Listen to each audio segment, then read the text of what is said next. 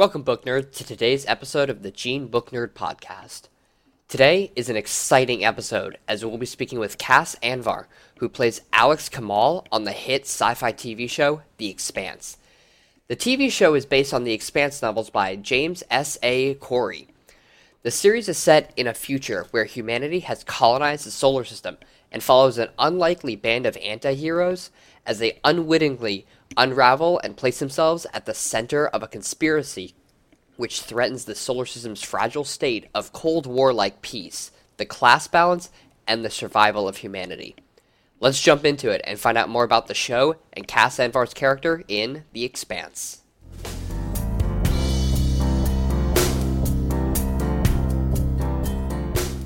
All right, book nerds, we are now talking with Cas Anvar from the show The Expanse. How are you doing this morning?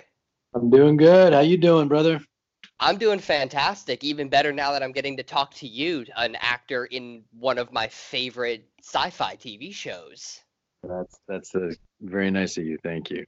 So, for those of uh, for those of you know those listening out there who maybe don't know about you or the show The Expanse, can you tell us a little about yourself and the TV show? Uh, yeah. I mean, my name is uh, Cas Anvar. I play Alex Kamal on The Expanse, who's the the pilot of the spaceship Rocinante. And uh, I mean, the the Expanse is basically um, a show that takes place about 200 years in the future. Uh, it's a very gritty, hardcore, real science fiction show, ba- basically that asks the question, what would happen if we actually colonized our solar system in a couple hundred years? Um, we've colonized the moon, Mars, and the asteroid belt. Um, and humanity has kind of evolved slightly differently in each of these different locations and they have become somewhat their own cultures and as colonies are wont to do start to resent the home from which they came uh, so you have mars and the belters kind of in conflict with earth uh, who is still trying to remain dominant and and possessing these colonies for their resources there's so much tension and friction in in the solar system that there's any little spark is going to set off an interstellar war. And add into this some mysterious alien technology that has been kind of discovered on some uh, little moon outside of Jupiter that all the cultures, uh, all the people are trying to get a hold of because whoever gets power over this technology is going to be the dominant force in the solar system and that basically becomes one of the instigators of a system-wide war. And then you have our group which is a group of basically the equivalent of oil rig workers. We're, we're ice haul ice haulers. We we cultivate ice and bring it and sell it for for money for water. And we get caught up in the whole middle of this. There's four of us um, myself who plays alex our captain holden our engineer Naomi Nagata and our mechanic Amos Burton, and we're um, we get caught in the middle of this entire conspiracy to start a war, and uh, we're basically running for our lives for two seasons, trying to prove our innocence and uh, keep the universe from blowing itself up. So no pressure, obviously. No pressure. Well, again, I I love the show, and I I think I've seen a lot. I'm a huge sci-fi fan. I don't know if you are, but it's I would I would I would assume you are. You know, since you're part of the show, and it's so amazing. But oh, I was long before. What? I said I was a sci-fi fan long before. Ah, gotcha. Good to hear. Good to hear. I think The Expanse has one of my favorite openings of any TV show. I think it just it feel because you feel so iced because uh not you know too many spoilers obviously, but you learn about you this pretty the, quickly. the opening. You mean the opening credits, or you mean an opening scene? The opening scene. Ah, okay. Where you know you first you first you know you feel alone because you're isolated with the this char- you know that character at the very beginning right. and the opening you know, you, I get you. Hmm the the opening with Julie Mao. Yes, yes. I think that opening is just so like it just it pulls you in so much. You're like, wait, what just happened? Like I'm confused, but I'm intrigued, and I, I gotta know. Like it just wraps you in and pulls you in so much. Nice. That's really cool. No one's ever actually said it that way before. That's a very cool observation. well, I'm glad. Uh, I'm glad that you know that's that's how it came off to me. So it just it cap it grabbed me so hard. I was like, well, now I have to know what happens and how did she get there and what's what's going on.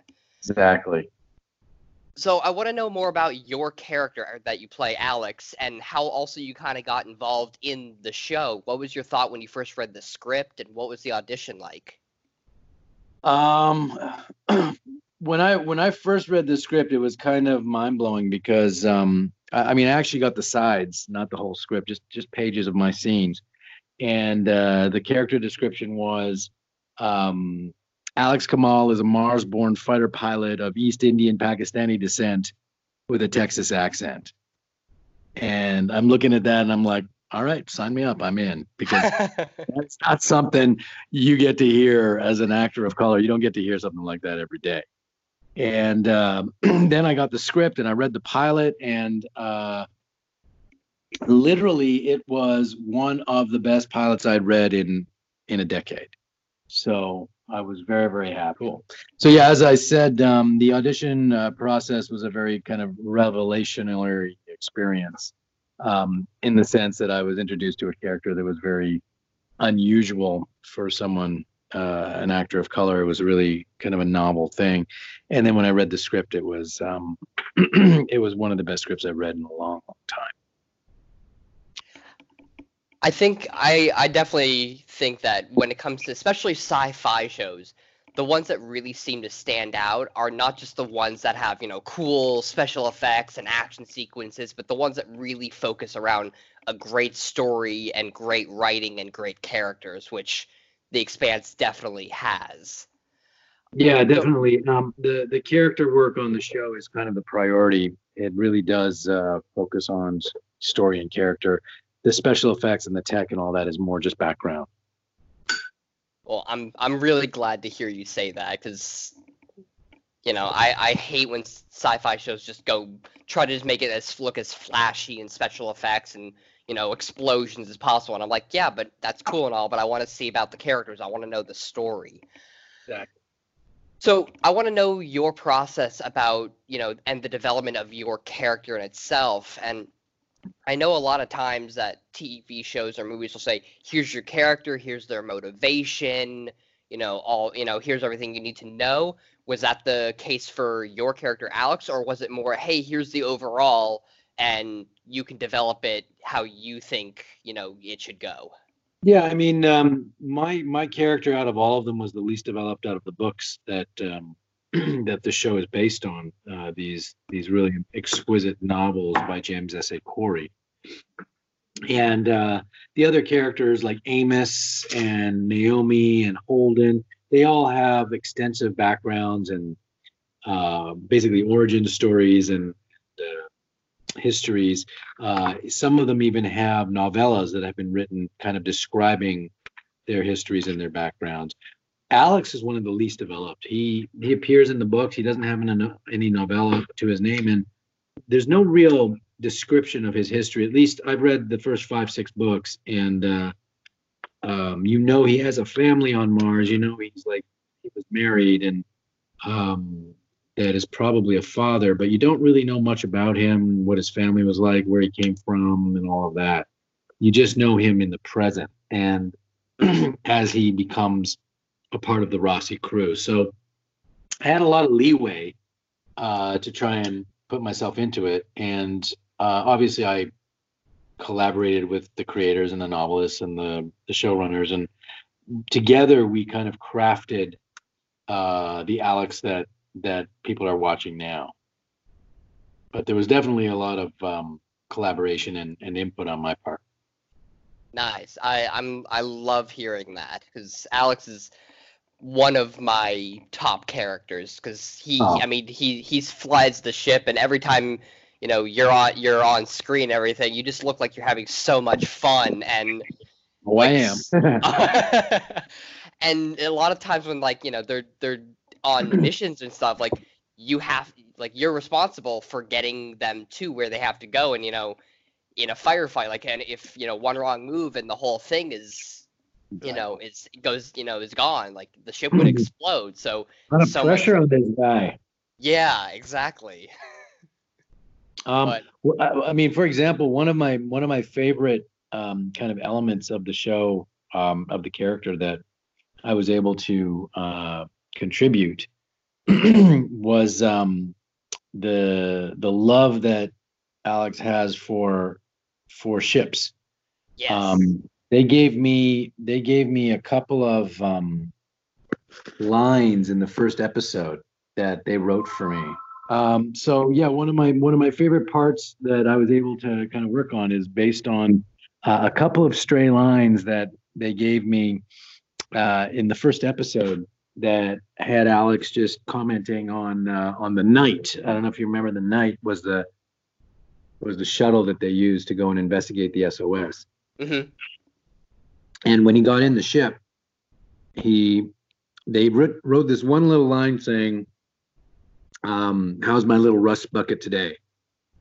And I just liked the way they had given him the personality that uh, personifies and humanizes machinery. Uh, so they wrote this one line for me where he said, uh, "How's my little rust bucket today?"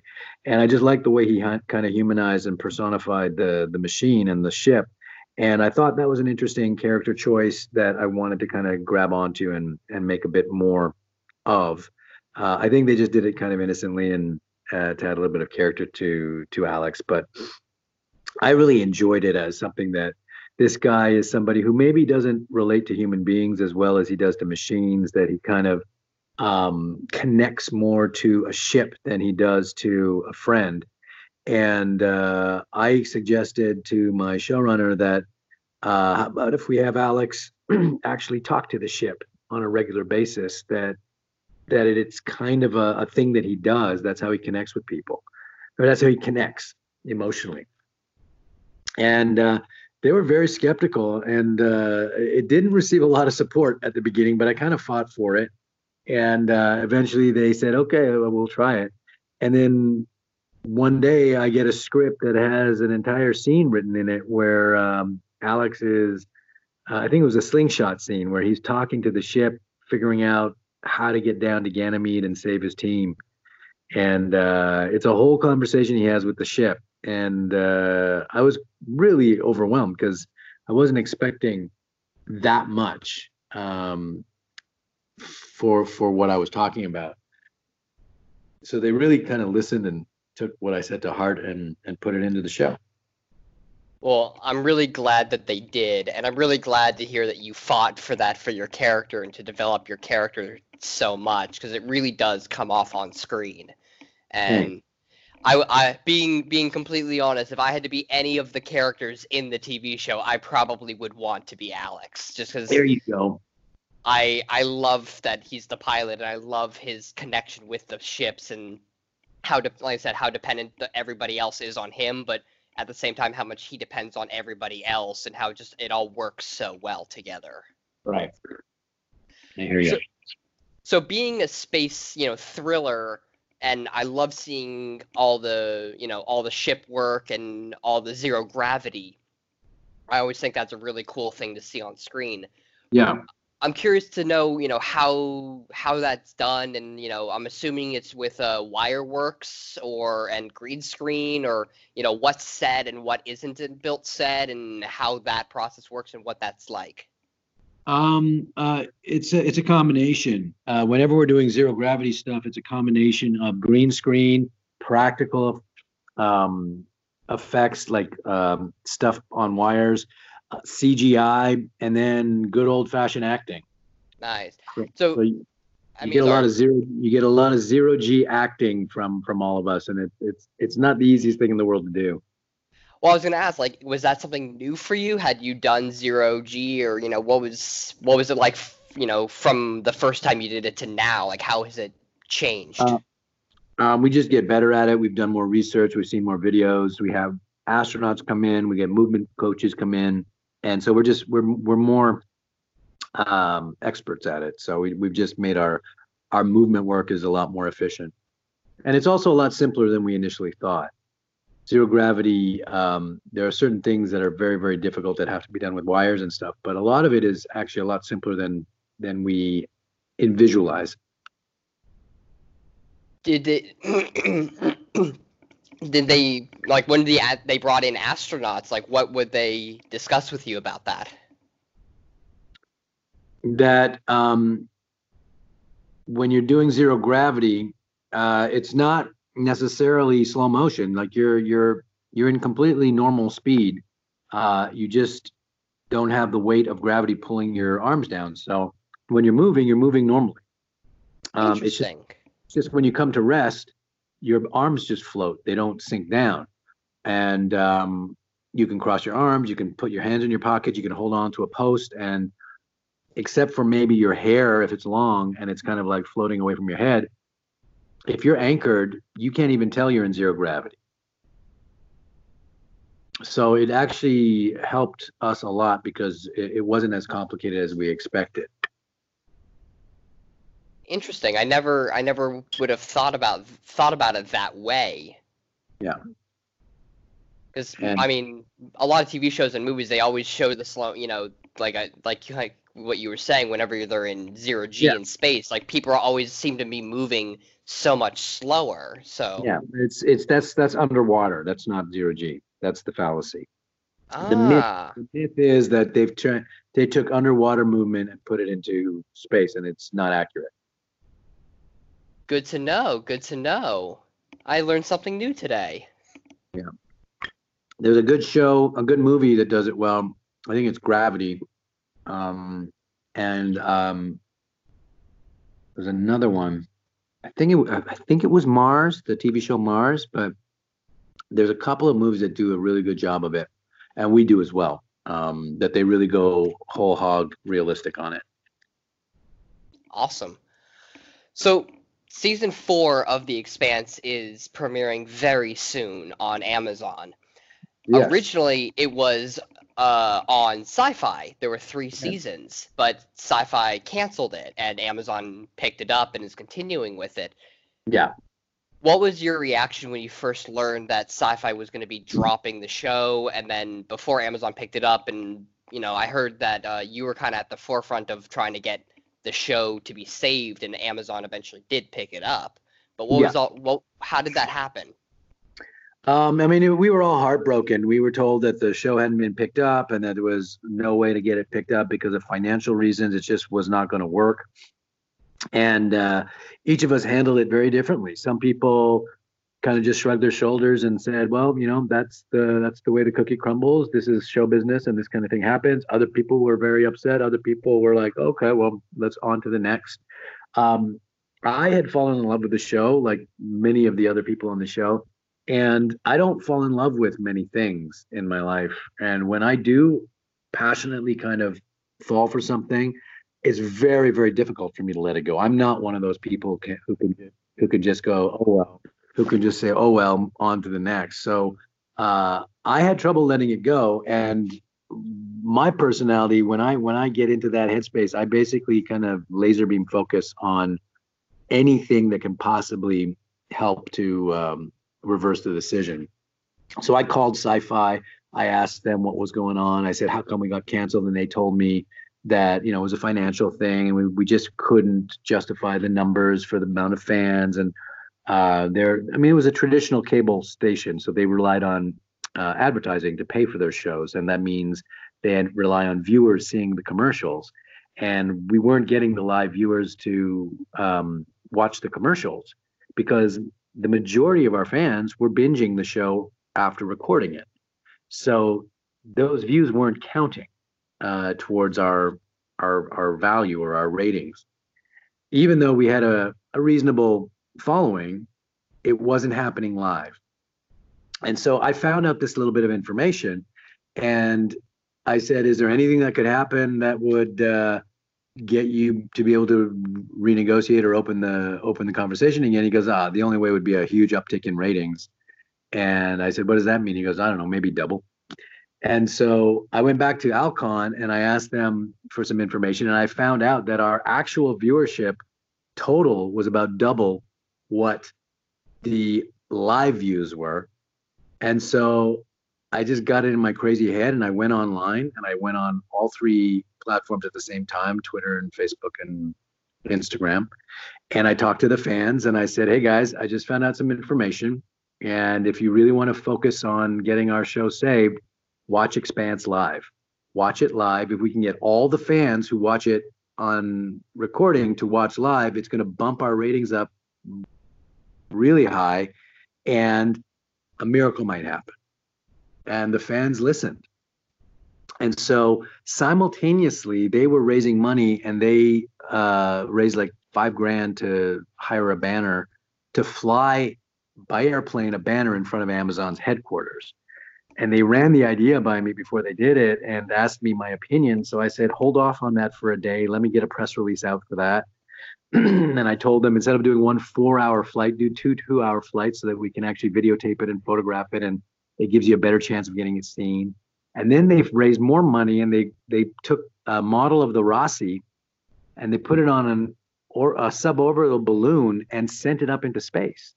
Wow. And took took photographs of the Roci in orbit around the Earth with the Earth below it. It was amazing.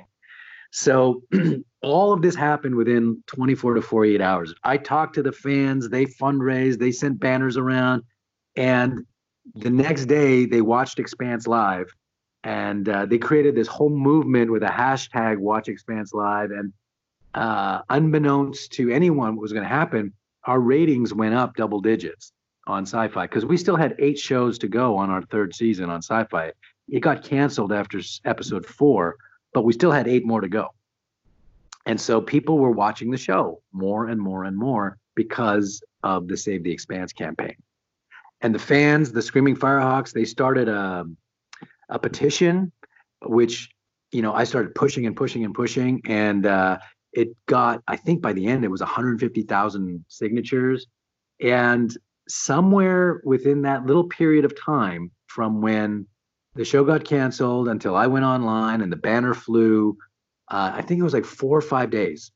Uh, all of a sudden, Amazon woke up and interest became uh, apparent, and the the head office went silent, and all, there was all sorts of stuff going on in the background, and uh, and it was because of this massive fan campaign that happened. Wow, it's it's really amazing what when fans unite, what they can accomplish. Yeah, exactly. What's what do you think? What's one of your favorite memories now that it's your you've got four seasons down? What's one of your favorite memories filming this show? Um, the rehearsals are actually very memorable um, because we get together on the weekends as a group and we rehearse in private on our own time. Those have always been really, really enjoyable to me because it, it I'm from a theater background. I have I'm like a classically trained Shakespearean actor and I ran my own Shakespeare company for over a decade and I have very fond memories of that theatrical process. And our rehearsal process is very similar to a repertory theater. We're really much more of a theater troupe than we are a television cast. And I love that. That appeals greatly to me. It's it's a very close, loving kind of creative environment. In terms of actually shooting the show, um, as a result of those rehearsal process, um, the Roci crew scenes are always uh, full of chemistry. We always have a lot of fun with them, and there's a lot of laughs, and we get along so well that we we really enjoy those scenes when we're on the Roci and we're all together and we're fighting for our lives. Um, some of my favorite scenes, um, strangely enough, are when Alex is alone. Uh, like when he's sending an email to his wife to tell him that he's alive and that he's kind of figured out what's going on, or when he's receiving the email back from his wife where she's telling him, you know, she's had enough. And uh, a lot of the stuff that is the most kind of poignant and memorable and kind of viscerally rewarding for me has been the stuff where he's just alone. And that tells me a lot about the character. Like most of his stuff happens when he's alone. Most of his kind of emotional journey happens when he's on his own. So, um, and um, so yeah, the the solitary scenes are are some of the most poignant for him. And if I had to pick one group scene that was really exciting to shoot, it was probably in season one, episode four, called CQB. where the four of us had just started to get to know each other. The characters were just thrown into the the fire together. We're we're prisoners on the Donnager, mm-hmm. and we're strapped into this little ten by ten room while we're under attack. The the ship is under fire, and um, we have our fifth cast member with us, Shed the mechanic, uh, Shed the medic, and um, it's one of the most crazy and most difficult scenes we've ever shot because it required wire work and CGI and zero G acting. And there was a hole blown through the the ship and we lost all our oxygen and we're trying to repair the hole and we're dealing with a comrade who's been killed. And it's like a wonderfully complicated dramatic scene that was a full day of shooting. And that was that was that was a very rewarding scene to shoot. No i remember that scene very well. And i think as you kind of said it was very emotional. I think that scene really is where like all the characters really kind of start coming together and forming a relationship. Because i remember you taking uh you know the uh the knockout drug and saying like i want to you know i want to wake up right before yeah. you take it. And like that yeah. you're tr- you're putting your whole your life and your trust in these people yeah so before we go i've got one last question for you so yeah. after everything that happened between the show getting canceled and getting picked up by Amazon, and you said you know everything that the fans went through, what can they expect for season four?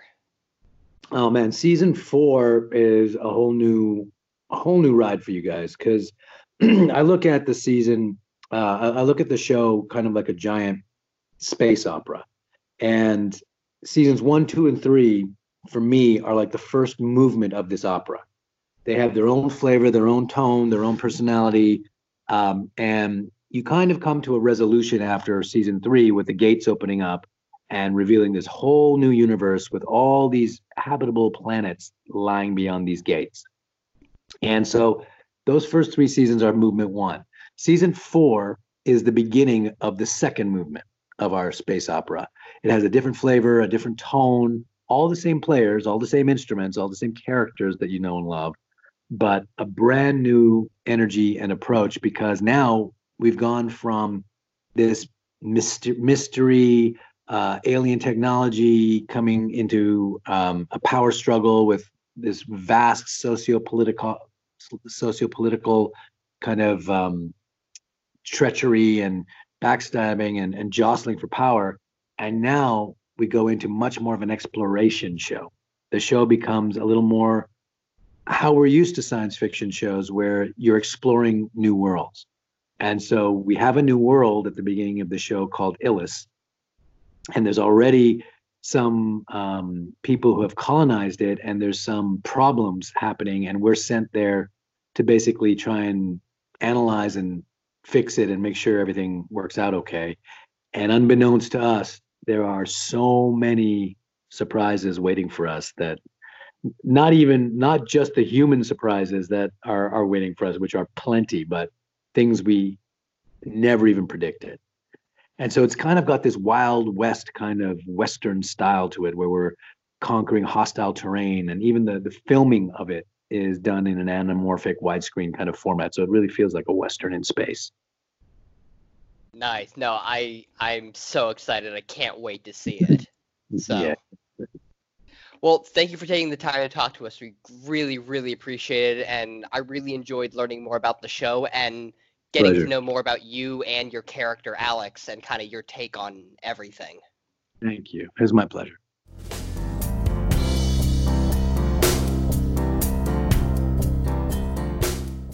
Hope you all enjoyed today's episode of the podcast. If you haven't seen The Expanse yet, you can stream it on Amazon. It's a fantastic show that will keep you on the edge of your seat and keep you wanting more. That's all for now, so until the next time, we'll see you all later. Any last words for our listeners, Cas? Hey guys, this is Cas Anvar. I play Alex Kamal in the science fiction series The Expanse, and you guys are listening to GeneBookNerd.com.